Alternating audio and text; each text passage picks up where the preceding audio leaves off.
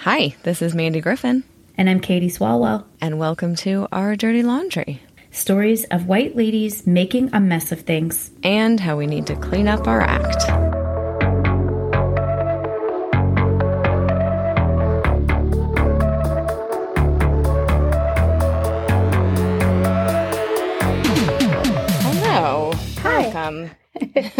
It's Our Dirty Laundry. I'm Mandy. And I'm Katie, and this is where you come every week, barring unforeseen catastrophe, that we have uh, episodes for you about white women's general shittiness and lack of solidarity and complicity in white supremacy, both historically and today. We are two white women ourselves. We've been friends since we were babies. yeah, seems like it. I know. We're still we're still babes. I had a birthday last week. Oh, by the way, I didn't die. Remember how we were worried? Yay.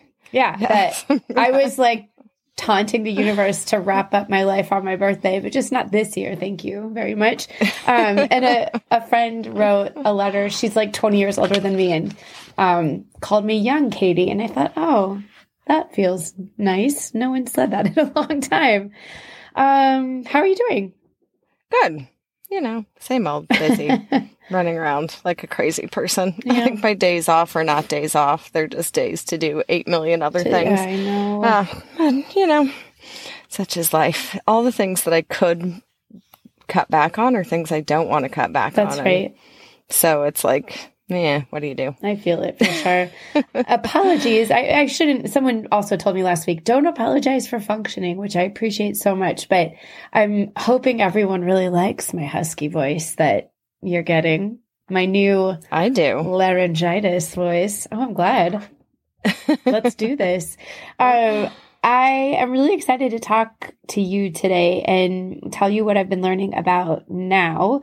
And I know this is just par for the course that this is just going to take longer than we expected, but there um I want to talk about the the founding of now, the initial document that founded it and the early couple of presidents that that charted its trajectory as an organization and why they represent, I think, so powerfully tensions that have been in feminist groups, especially coming from white feminist interactions with women who aren't like them on a gender access, sexual identity access, race access.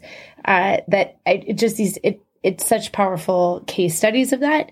So I want to dive into that today. Last week we talked about how the founding of now tends to get marked with this meeting in the 60s, but actually it goes back much, much further. And of course, is rooted in the activism of primarily Black women in labor Yep. movements and civil rights movements.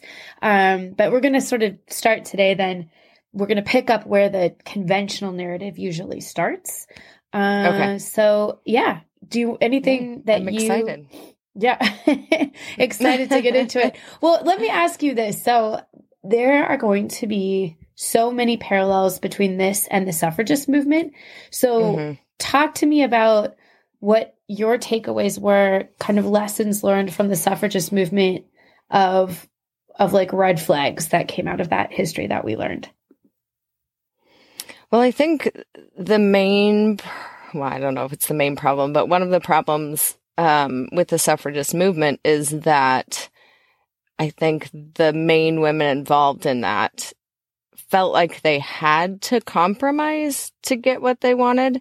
Um, they felt like they had to like team up in a way um, with other white men to get to the point where they would get their rights and and in doing so what they had to do was throw black women and black people under the bus basically um they made their goal like getting white women the Mm. right to vote at any cost but primarily by saying that they wanted the right before black people would have the right and then they said a whole bunch of really awful and racist terrible things Yep. when they did that they basically just climbed their way to the top and clawed their way to the top by pushing other people under them i think um and unfortunately i think that happens a bit in our later feminist history as well so um and and then we learned that like when that happens we don't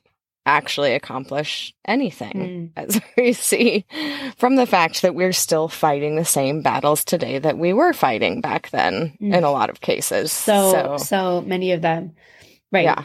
Yeah. I mean, those, that definitely is going to be something that shows up in this again. I was just making a little bulleted list as I was doing the research. I thought, oh my God, this is so similar. And actually, some of the people I'm going to talk about were directly inspired by Susan B. Anthony. So I think, oh, whenever you're modeling your leadership off of Susan B. Anthony, I, we know that there are going to be problems. So yeah, thinking about yeah. having like a super singular focus on just one issue and framing it in a very narrow way that benefits white middle class straight women over anybody else um, or frames yeah. white middle class women's straight women's experiences as quote women's experience, you know, like that that's yep. just our experience is the experience, not being able to see the ways that it's super diverse and that there are power differentials and, you know, all sorts of reasons that's not true.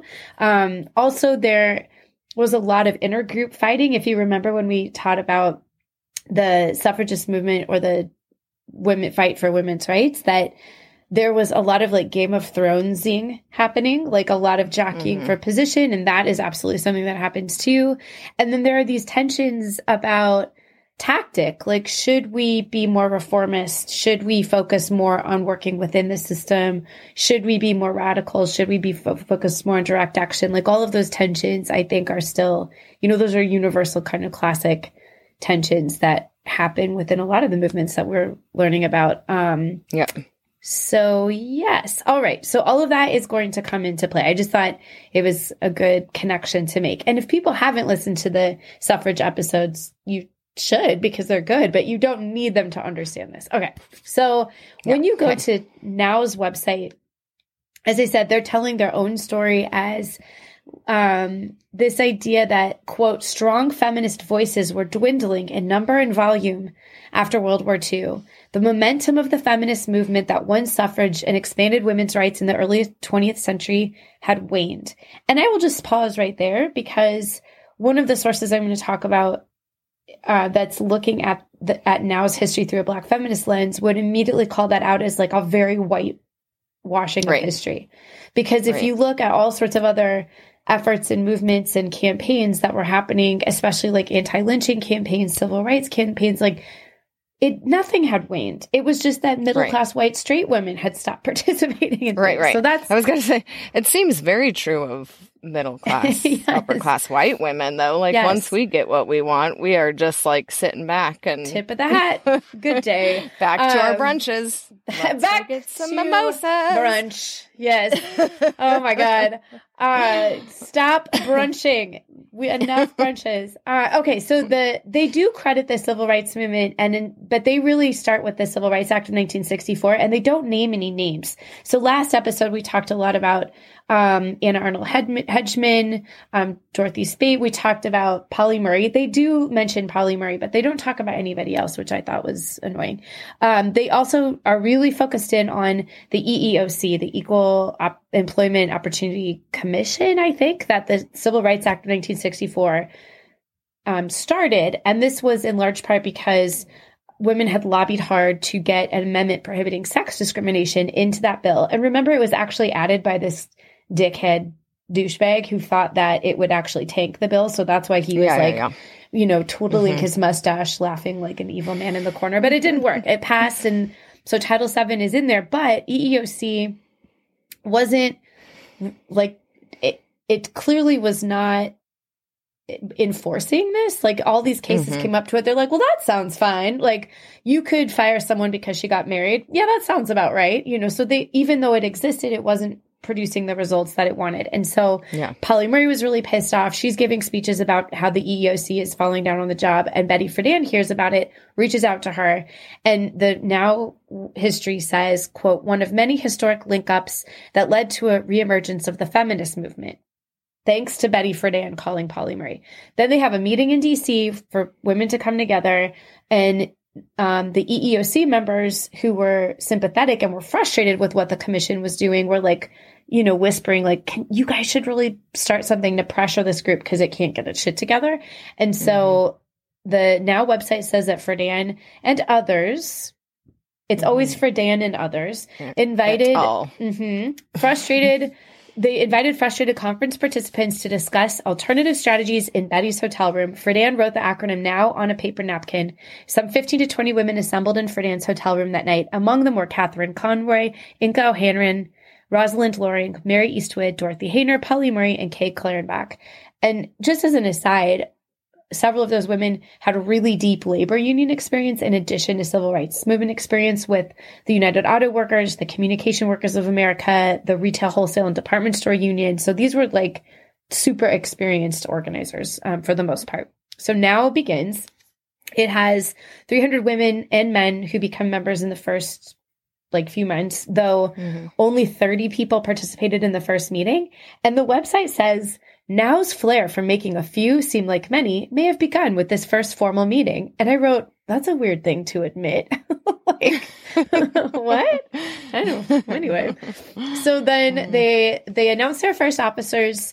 Um, there, there's like a whole bunch of people that are involved. A couple of them are people who resigned from the EEOC to become part of now because they're so frustrated, um, including a man.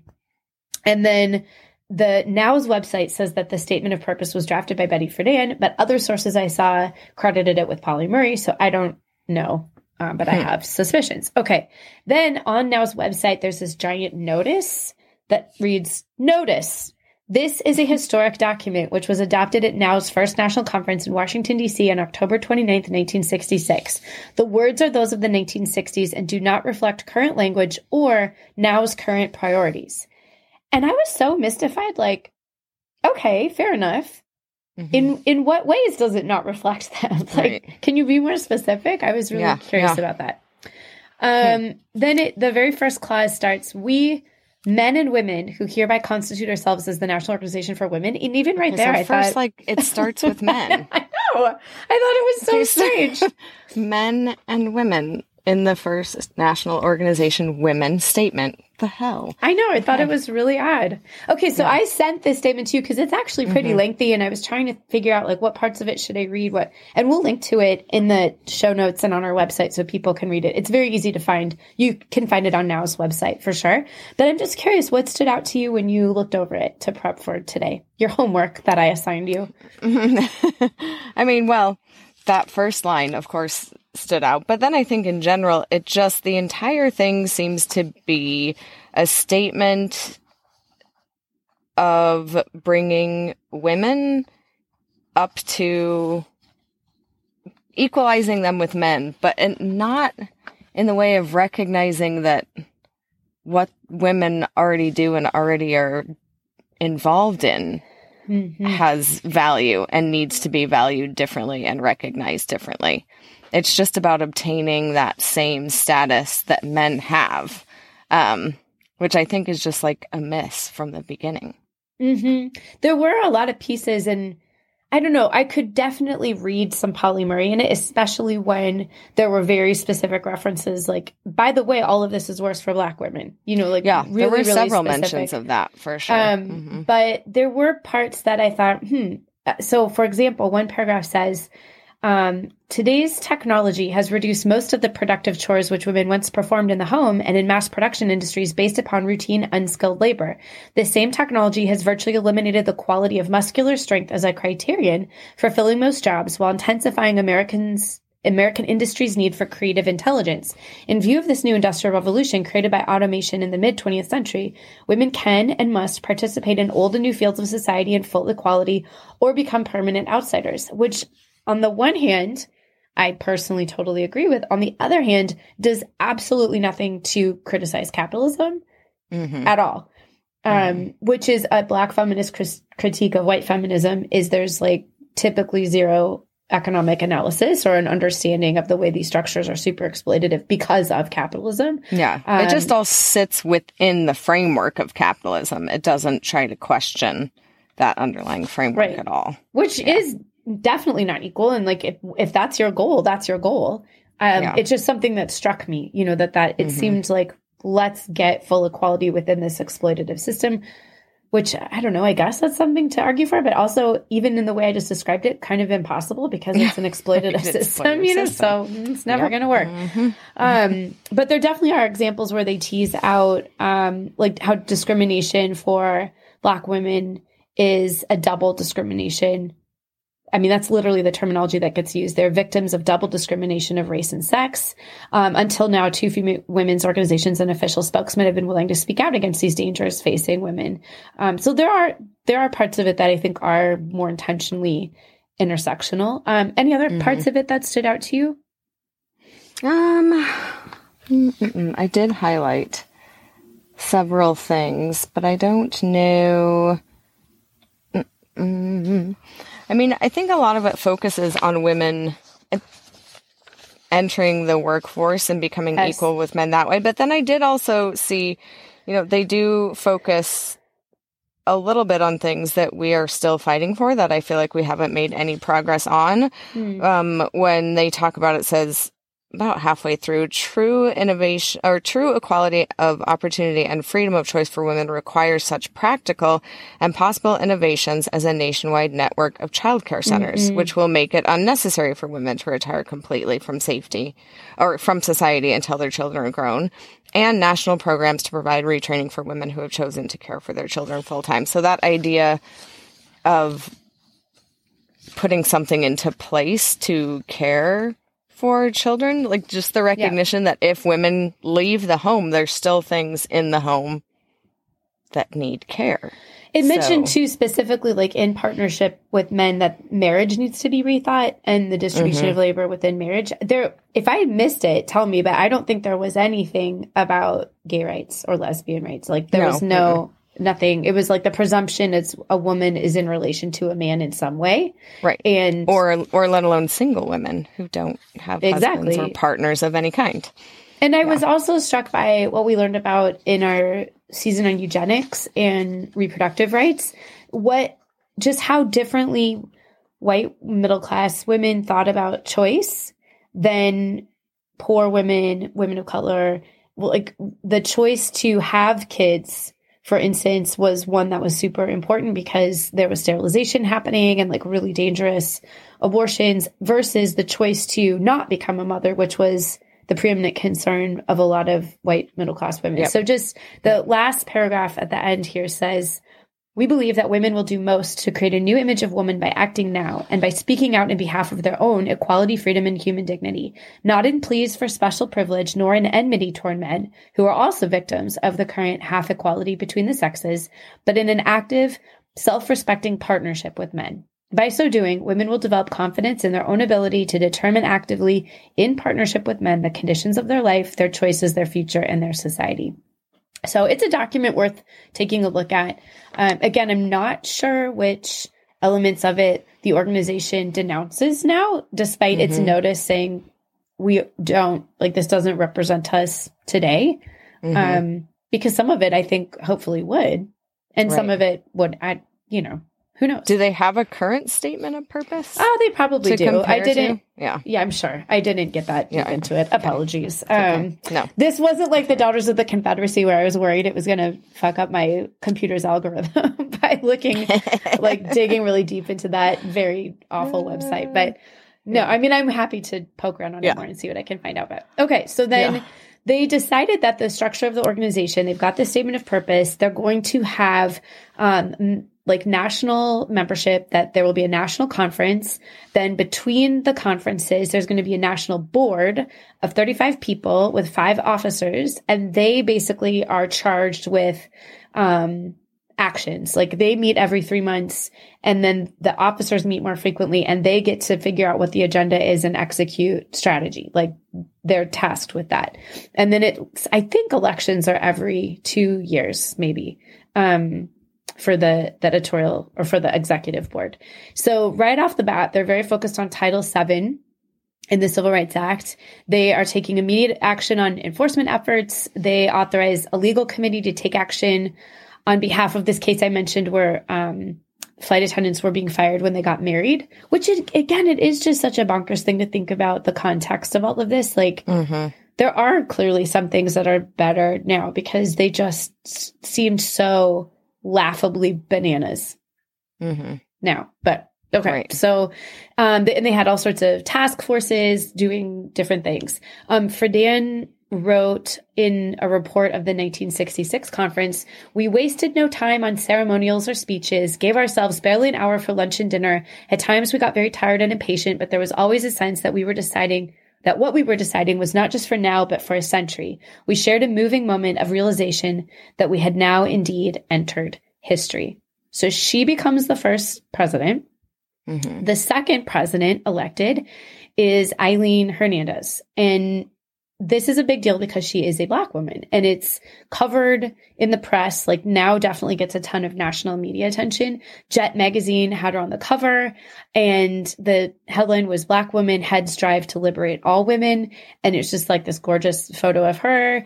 Um, and it's a predominantly white membership of now has been and still is elected her even though she was publicly criticizing the organization for racism she said quote white women need to be as intimately involved in dealing with racism as they are with doing away with sexism that was from the jet article like as she's getting elected so i just wanted to talk a little bit about her because i think she's really interesting Okay. she was born in Brooklyn in 1926. Her parents were Jamaican American. Um, I don't know if her parents immigrated or if their parents immigrated, but they lived in an all white neighborhood actually. And her parents were like really outspoken, like, we should get to live here, you know, leave us alone. Um, She goes to Howard University and graduates with honors uh, degrees in political science and sociology. She gets a master's degree in government from Cal State LA. And that's actually something that I meant to point out last week is that a lot of the, almost all of the women, including the women of color, were had graduate degrees that were in these leadership Mhm. roles, hmm um, which is Which just is interesting. interesting. It's like Mhm. neither here nor there. It's just yeah, something I find interesting. Um, sh- and there are, of course, critiques about class that cut across racial lines. They intersect and cut across racial lines that I think are really important to the critiques of now as being really elitist because of some of these demographics. Like um, in the 70s, in 1974, I think an assessment of their enrollment showed that 60% of their members had undergraduate degrees and 30% had graduate degrees. So Hmm. definitely not like regardless of racial ethnic demographics, like not super representative of women as a whole. You know, Yep. not like I'm a big proponent of higher ed. I have a PhD. Like I learned so much that was incredibly helpful to me. Yes. But you don't But if you're it. not including all of these, like a, you know, representative cut of society, then you're missing out on problems and things that need to be addressed. We know Oh, from It it gives you tools that you can use in Mhm. solidarity with social movements for sure, but you don't need that to figure stuff out and Mhm. you can get so disconnected from people's everyday experiences like on the ground that you stop knowing what would even be helpful to people. So right. um, okay, so she gets married just for a few years. She gets divorced, and she was initially an organizer in the International Ladies Garment Workers Union, and then became the education and PR director for the Pacific Coast region for that union. She gets appointed in 1962 to be the deputy chief of the California Division of Fair Employment Practices, gets a national reputation, and LBJ nominates or appoints her in 1964 as the only woman to serve on the EEOC. And which was newly formed because of the Civil Rights Act. That's like what all this hubbub is kind of about in some ways, like why this group of people come together to form this specific organization is in their history, their telling of the history because of the EEOC. So she resigns in 1966. And actually, that flight attendant case, she recuses, she's told that she has to recuse herself because she had been elected to leadership and now. So they're like, you can't, you're not a really an objective um, person who can decide this case of super sexist discrimination in the workplace because you're an elected official in a feminist organization. Oh. the fuck? Okay. like, like, you're too much of an expert on this, so we can't have you participating in this. You have an opinion, so you like, can't. no, good day. An informed opinion, by the way, like a deeply expert opinion. Mhm. Um, so Mhm. she says goodbye to the EEOC, you know, takes this position at now, and then um, starts her own consulting firm that focuses on racial and gender discrimination. Once she's elected, she there's a lot of stuff she's involved in. She testifies in Congress on behalf of the ERA, which I know I'm we're definitely going to talk more about. So Yep. just stick a big giant tent pole in the ERA. And Mhm. then uh, at the congressional hearing, she says, Gentlemen, of course, she says gentlemen because it's only dudes in the Mhm. committee. Women are enraged. We are dedicated and we mean to become first class citizens in this country. We really do not feel that these hearings are necessary. Congress could and should vote immediately on the ERA, which, spoiler, doesn't get passed. We'll talk more about that. Mhm. Mhm. She, Well, gets passed but doesn't get ratified that's eventually. right. Thank you. Right? Yes. Yeah, yeah. Mhm. Right, right, right, right. Which is still, it's just bonkers. Okay. Mhm. So she helps organize um, the 1970 Strike for Peace and Equality, which, of course, in other sources gets credited to Betty Friedan and others, despite uh, Aileen Hernandez being the president of now that sponsors the Strike for Peace and Equality. Had you ever heard of this in 1970? I don't think so. Mm-mm. Okay, let's put a pin in that because that should be a mini sode. It was super interesting. So I want to talk more about it. And I think there's tons of connections to the Women's March that just happened a few years ago. And a lot of the same critiques Problems. come up. hmm Mhm. Yep. Okay. So she then, um, later in her career, she's only president for like barely two years that, um, if that even, she then becomes I'll get to why she leaves now. Um, but she becomes a chairwoman of a committee that leads to the founding of the National Women's Political Con- Caucus, which involved Gloria Steinem and Shirley Chisholm. We've mentioned that group before. We'll probably talk more about Mhm. that. She was the co-founder of Black Women Organized for Action in San Francisco, Black Women Stirring the Waters. She was chair of the California Women's Agenda, which was a state level action alliance of over 600 organizations. I mean, she's just like constantly organizing. And then Mhm. died in 2017 at the age of 90 because of Wow. complications from dementia, which I always think is so especially heartbreaking for for people who uh, so much of their lives is dedicated to their mind and you Mhm. know thinking and writing and you know all of these things it's just really sad Yeah. i mean it's sad for anyone but i think Yes. especially for that so um yeah she definitely was very vocal consistently that black women like that there was a lot of either both racism and just like a lot of ignorance happening within now and Mhm. she voiced a lot of frustration that um the organization couldn't pull it together and frustration that black women like weren't engaging more with now so she, it's kind of like both she acknowledged it was predominantly white and middle class and but she was like but we all need like we need to be in struggle together um Mhm. but the, but ultimately she was super frustrated with white leadership like they just couldn't get it together to figure it out Mhm. um, and this quote I loved is from 1982.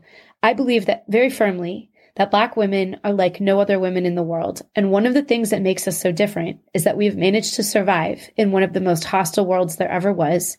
And we survive in that world with the understanding that racism and sexism are rampant. So that's the second president of now. Um, Okay. So then they shift from a focus on Title VII to really shift on the ERA. Again, we will talk a lot more about that.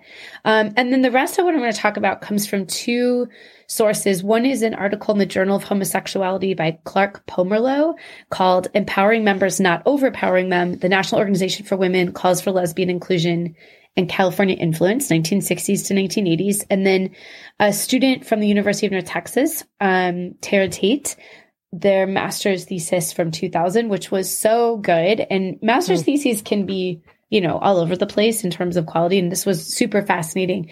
It's named We've Only Just Begun a Black Feminist Analysis of Eleanor Smeal's National Press Club Address. Okay. So Okay. We've got now up and running. We we kind of know already what some of the issues are. They're primarily focusing on the ERA. But parallel to all of this is that there is a gay rights movement that is exploding on the scene. In 1969, the Stonewall riots happen in New York. Um, they that the, I mean, there's been some activism even like decades before this, but that really like hits the national media scene. And so a lot of lesbians decided to be more vocal about their concerns within now. Many of them weren't out publicly. And so they decided to start coming out.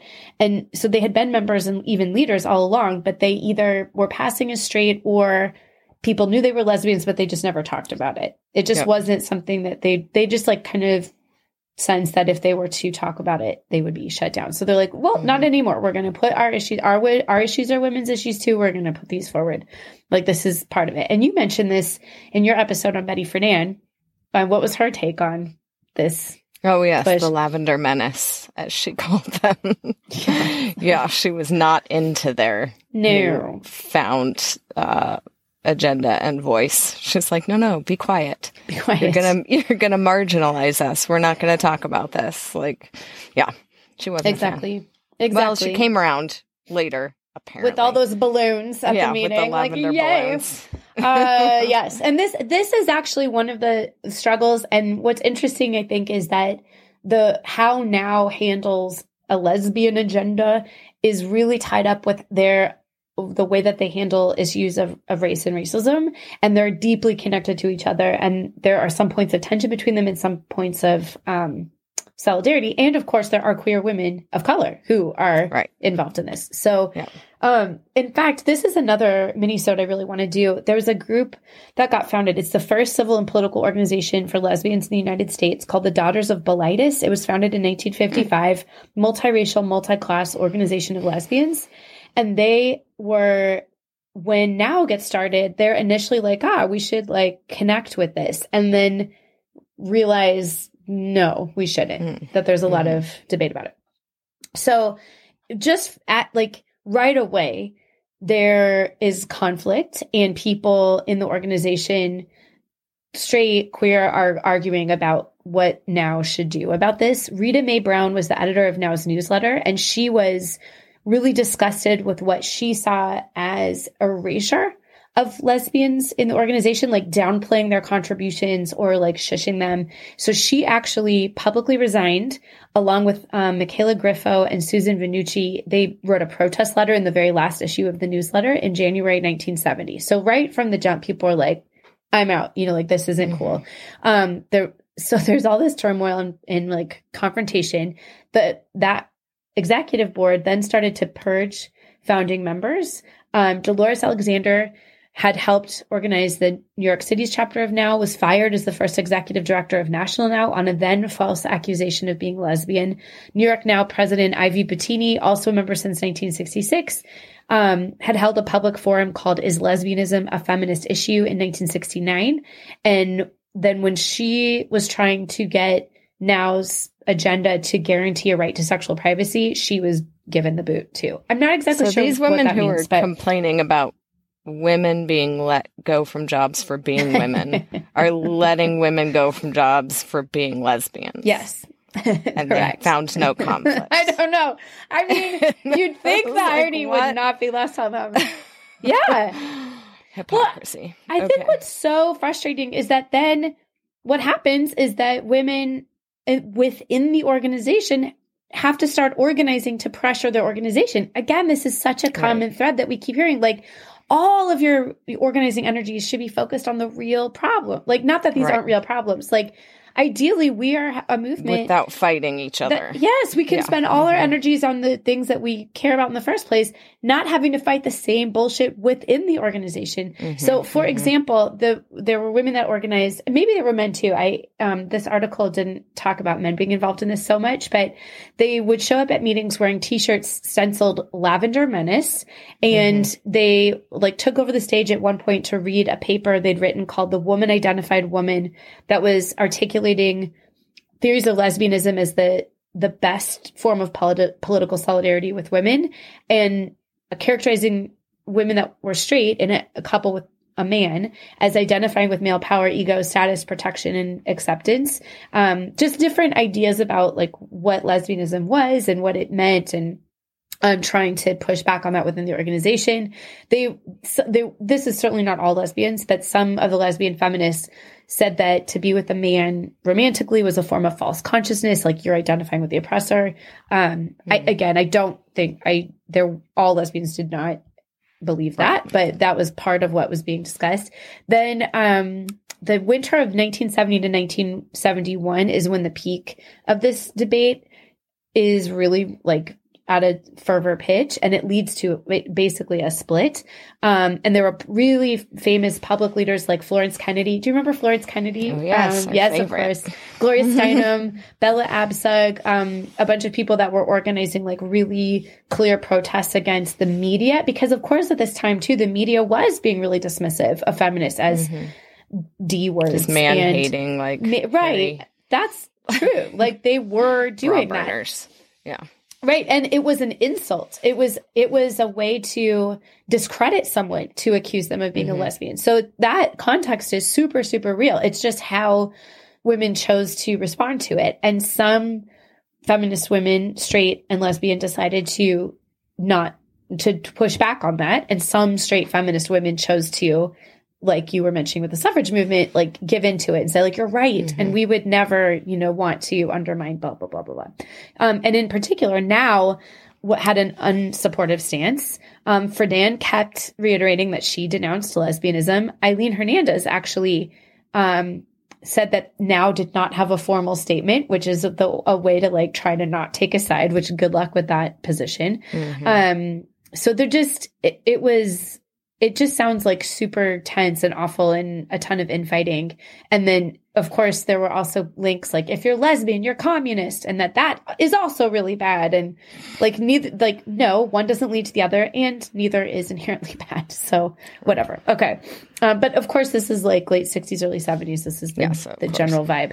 Um, so in 1971, now puts forth this resolution, and it, this is where they um the, the links between homophobia and racism become really clear. And both sides, the anti gay side and the pro lesbian side, link the like sexual identity to race sometimes in really powerful ways and sometimes in really problematic ways. So here's this the resolution.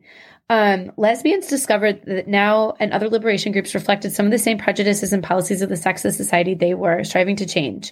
Lesbians were never excluded from now, but we have been evasive or apologetic about their presence within the organization. Afraid of alienating public support, we have often treated lesbians as the stepsisters, empowering um, or uh, the stepsisters allowed to work with us, but then expected to hide in the upstairs closet when company comes. Lesbians are now mm-hmm. telling us that this attitude is no longer acceptable. Asking women to disguise their identities so they will not embarrass the group is an intolerable form of oppression, like asking black women to join us in whiteface. Which right there, the pronoun us. Us. Who's yeah, like writing it, You're this? the yeah. Mm-hmm. So, furthermore, this discrimination is inconsistent with now stated goal to recognize our sisterhood and to help women overcome self denigration. If this pledge is to be anything more than rhetoric, now must reassess the priorities that sacrifices principles to image. So that's what gets passed. Um, right. But it's very that like wording reminds me of uh, Mitch McConnell's recent bullshit. Oh, on January talked about? African Americans oh. voting at lower rates than Americans. Ew. And people no. were like, What? Wait. Like, no. this, uh, Mitch? like, yeah, yeah, yeah. Yeah, I mean, the so common assumption of this base of who us right. is, and then, well, and to be fair, it is not just a right, a like a, a Republican problem. This happens all the time on the left. Right. Like you and this yeah. like now this is, the, is this absolutely is the, the, political left, mm-hmm. right?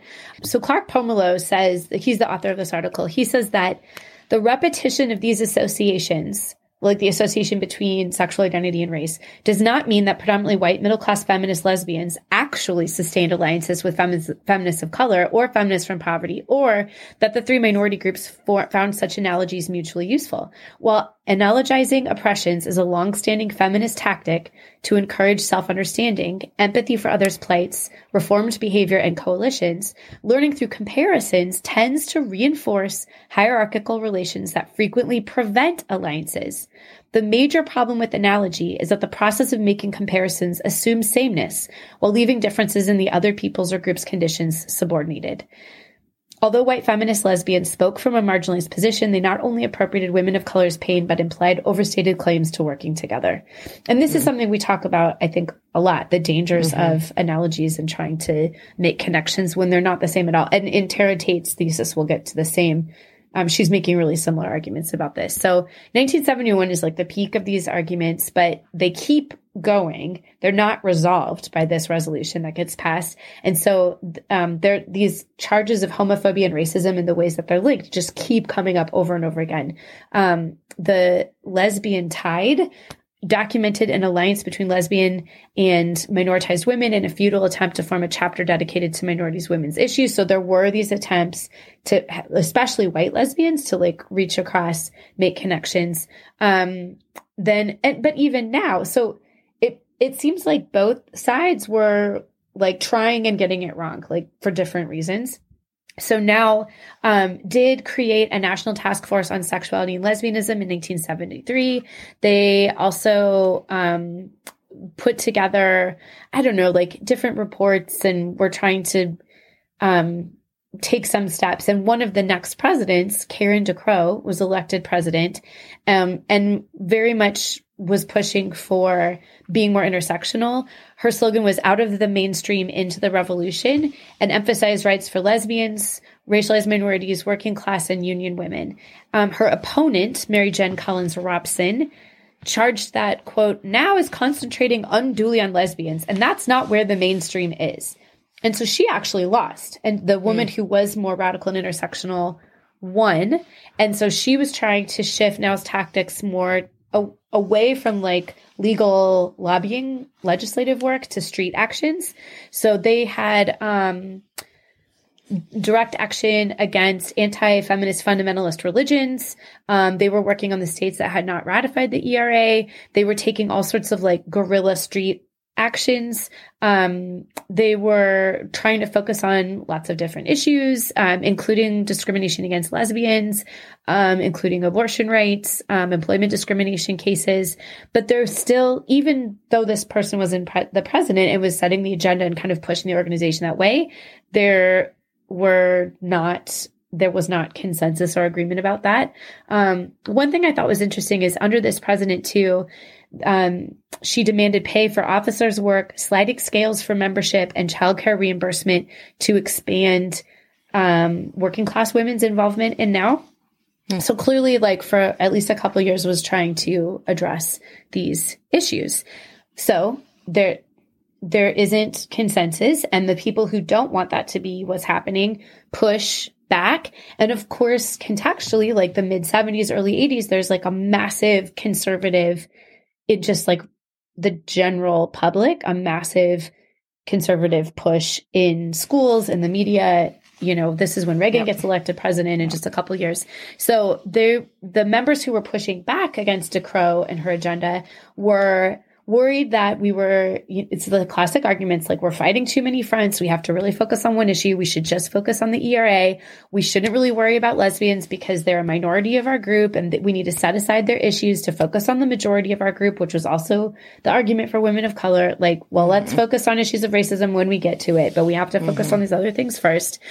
Um and so in the face of and and those women were saying we are under attack by the conservative right that at every level, like county, municipal, state, they have their like huge um, anti-gay initiatives and a ton of like dog whistle if not straight up racist rhetoric and so mm-hmm. the like one way to think about that is like yeah so even more reason to build a coalition these women were saying if we're going to make any gains this is not the time to push those agendas because the people who don't want them are getting more and more powerful. So let's just like not talk about that for a while.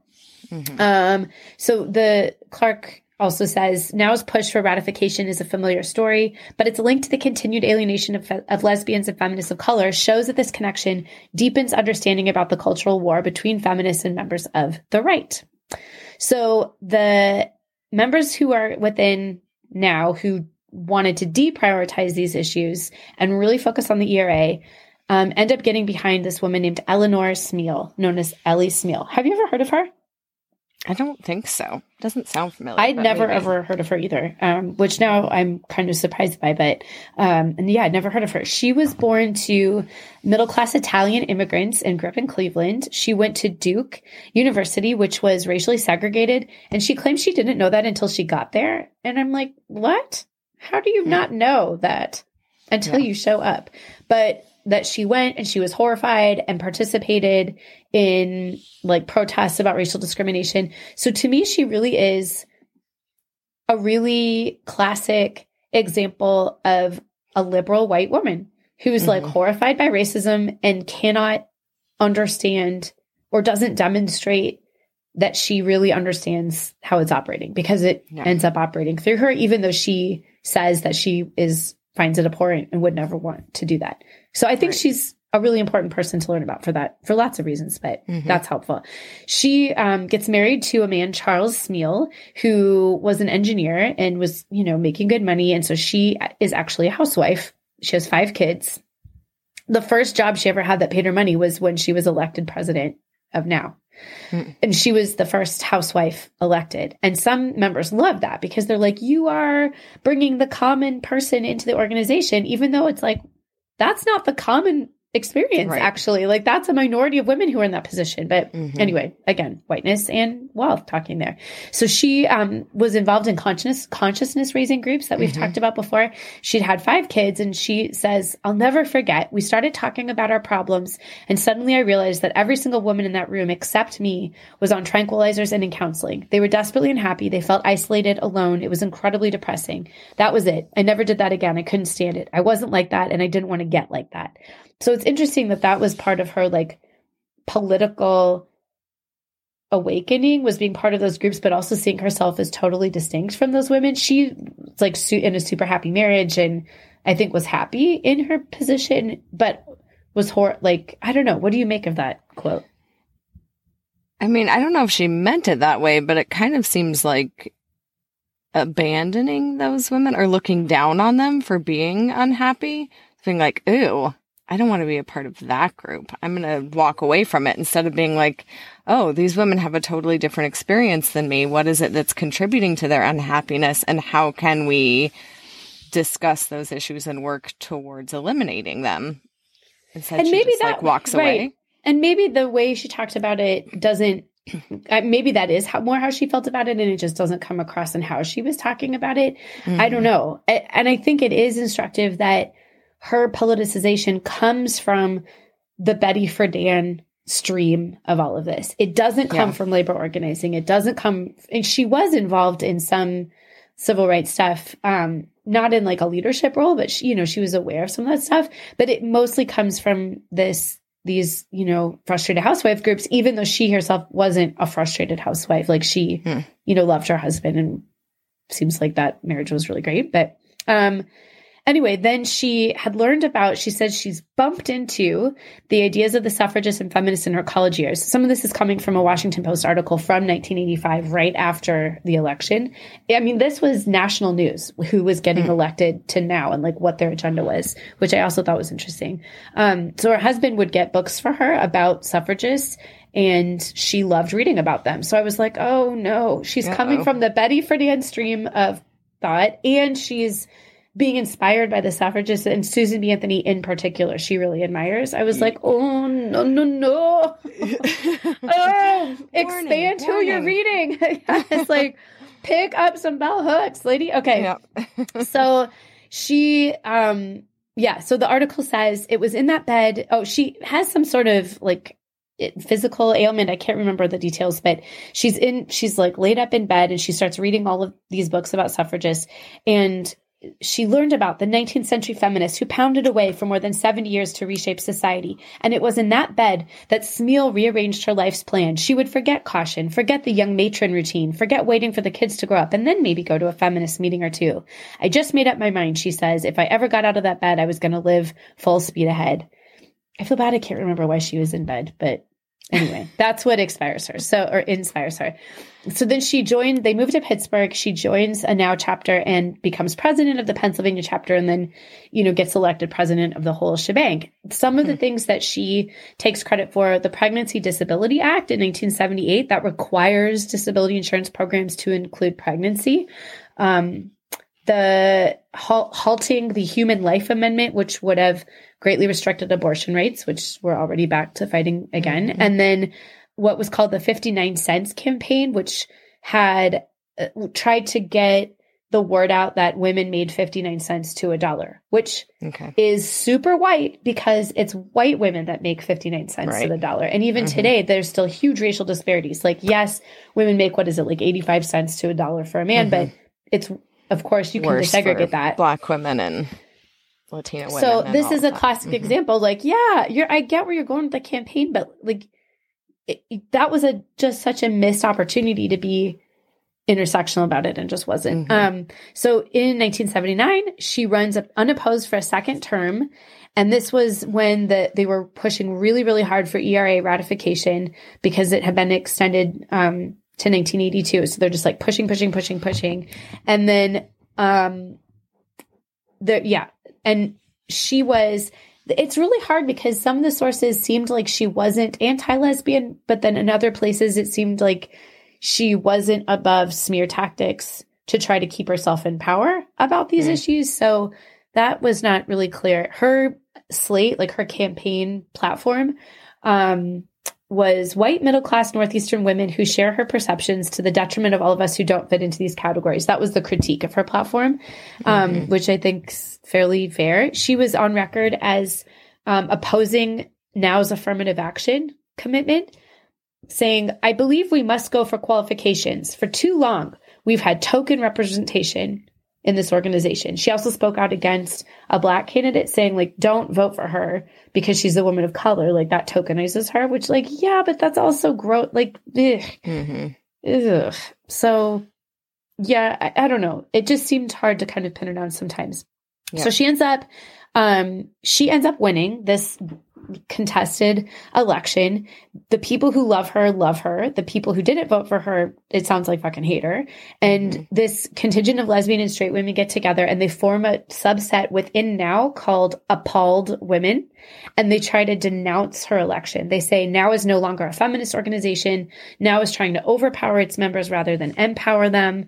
Um, one member, Marilyn Murphy, connects the white suffragist drive for voting rights at the expense of immigrant and black people, saying, quote, what's happening now is give us the ERA at any price. Now is becoming Mhm. respectable and paying the price of sisterhood. So even at the Mhm. time, they were able to see, oh, the suffragists did this and it was fucked up. And now we're doing the same thing and we shouldn't do Mhm. that. Um, Mhm. she also was able to, to set the task who was in charge of certain task force and who was in charge of certain committees. So the National Lesbian Rights Committee, she pushed out, or this is what she's accused of, um, pushing out a woman who was very critical of this idea of the lavender menace and replaced her with a woman who told chapters they only had to refrain from speaking against lesbian rights, but they didn't have to say anything for lesbian rights, um, which seems shitty. She was also criticized for how white the group of people was that she surrounded herself with. Um, she did not like that. And they there were also, especially women of color within now, were frustrated that she was so single issue oriented. They said, without active leadership against racism as well as sexism, we may wake up one day to find that white women have achieved equality under law, but minority women, still relegated to the bottom of the economic ladder, can only achieve equality in token numbers. And Aileen Hernandez, the second president we talked about Mhm. before, she passes or introduces and it passes a resolution that all black women and men should turn in their membership cards until now addresses their racism. And then lesbian leaders encourage lesbians to do the same thing and then join together to really link um, homophobia and racism as under as like problems that are perpetuated by the way that now is operating. And a lot of the women who were in those who had those identities or crossed over those identities had been friends for a long time and they're like, fuck this, we're out. So Mhm.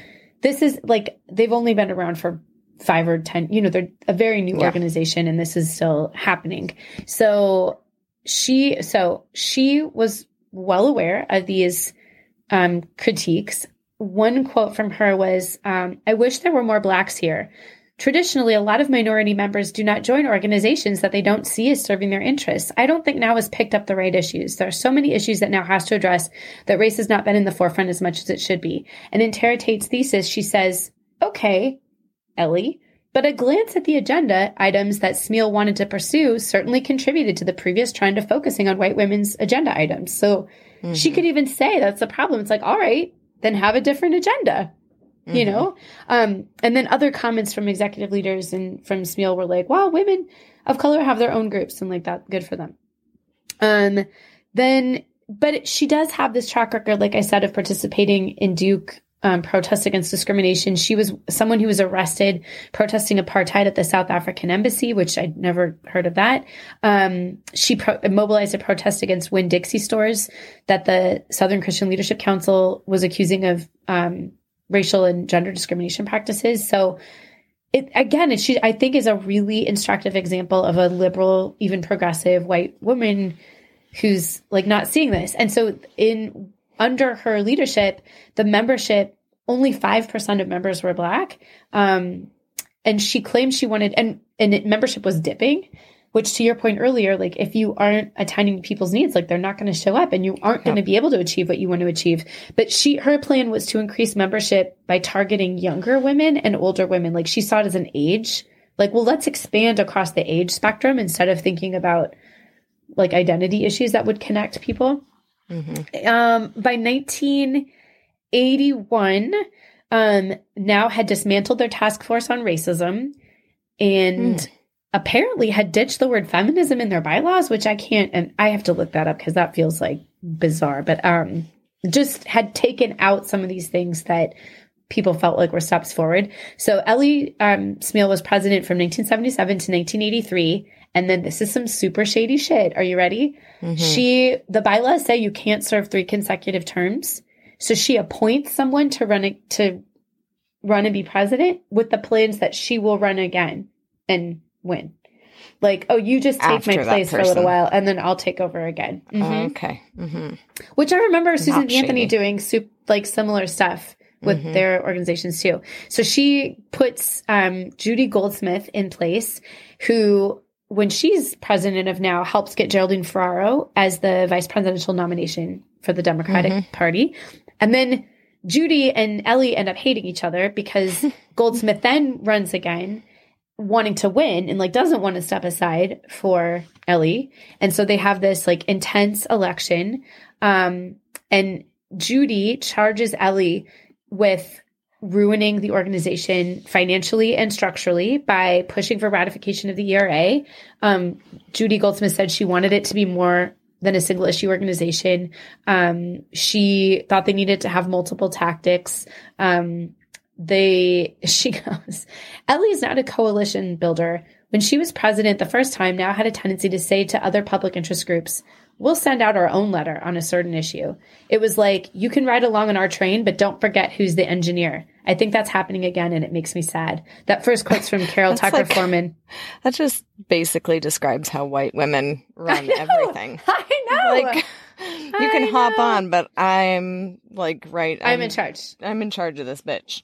yes, exactly. Like you can be here, but only if I'm in charge. And that's that quote was from Martha Buck, who you can imagine Ellie Smeal does not like. Um, yeah. So the people were just like super frustrated. Oh, another um this also might be a Martha Buck quote. Judy did a masterful job of turning now to the panoply of feminist issues.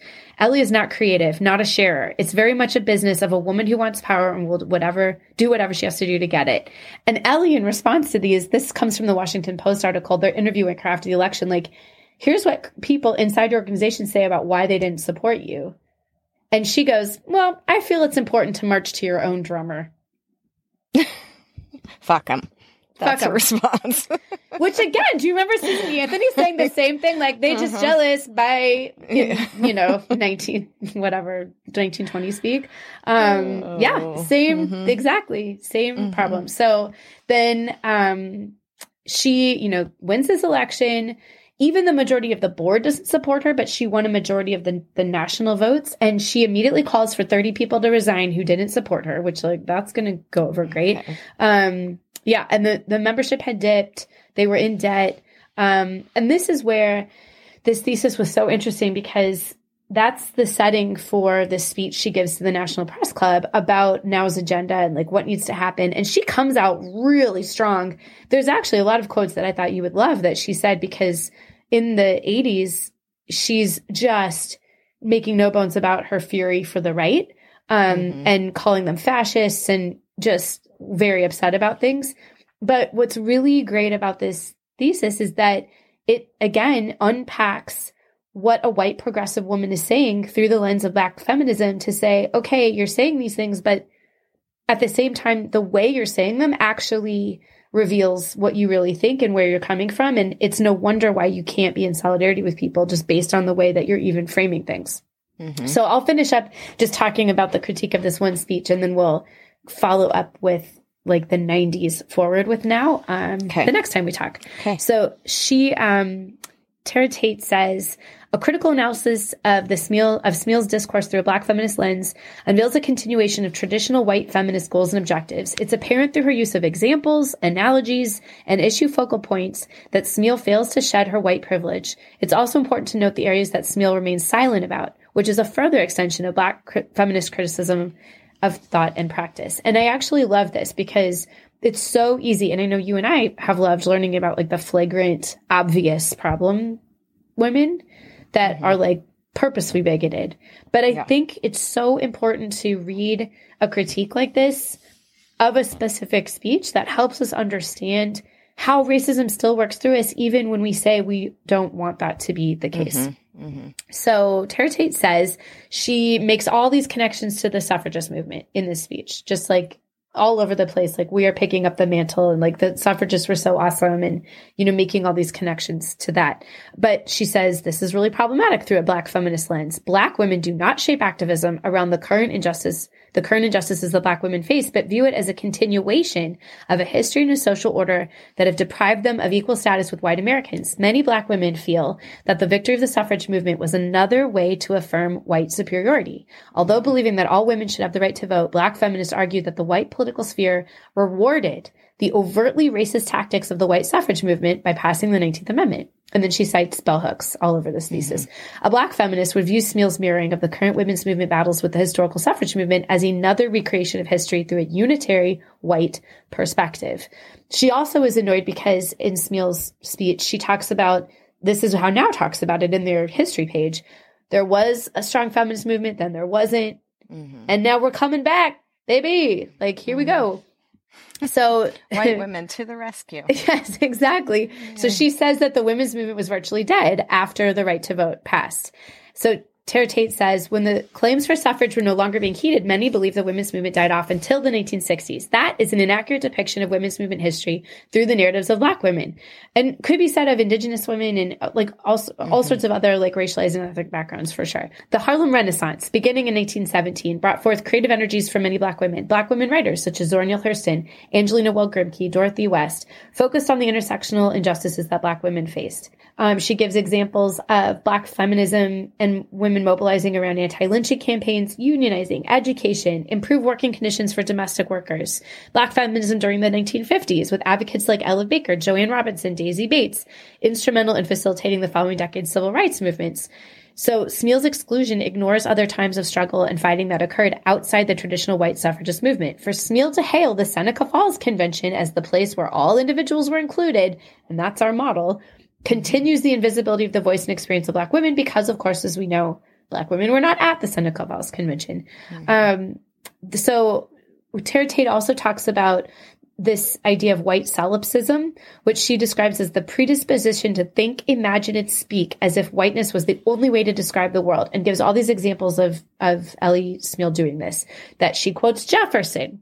So Tara Tate says, focusing on Jefferson, is once again an appeal to the traditional white historical narrative. The majority of blacks do not associate Thomas Jefferson with liberty. Go figure. Yeah, right. Um, shocker. Also, shocker. Smeal refers to women throughout her speech as if they were a single unitary collective of identities. She brings up something called the wage ghetto. Again, this like 59 cent on the dollar, but mm-hmm. uses it unironically. Even though ghetto is a term that apply like is used to describe neighborhoods filled with minoritized, racially minoritized yeah. people, um, that she's using it to apply to all women and saying that regardless of race, we suffer the same inequalities, which we don't. Um, she talks about how Smeal doesn't critique capitalism, and that's a huge difference between traditional feminist thought and Black feminist thought. Um, she says Smeal's analysis of the wage discrepancies is shallow, incomplete, and exclusive of minority experience. She talks about how Smeal is like raging on about abortion. I think in ways you and I would be like, yes, yes, you know, fired up mm-hmm. about. But Tara Tate, of course, says Black women certainly embraced the pro choice movement. However, they were disproportionately affected by unsafe abortions before Roe v. Wade. She talks about this, all the stuff we learned about in our reproductive rights episodes that she doesn't talk about sterilization. She doesn't talk about how women of color were tested on for the pill. Um, she doesn't talk about how she's just focused on the legality of abortions. She's not even talking mm-hmm. about the safety of abortions, which disproportionately affect women of color. Um, she also Smeal pits men as the enemy, and Tara Tate says most Black women reconcile this by claiming that their fight is not against men, but the system of capitalism that has exploited them, and cannot imagine not trying to be in community with men, um, mm-hmm. especially who share their racialized identity. And then when she's when Smeal's reminiscing about like when I was at Duke and she tells this, you know, powerful story about being involved in discrimination or protest against discrimination.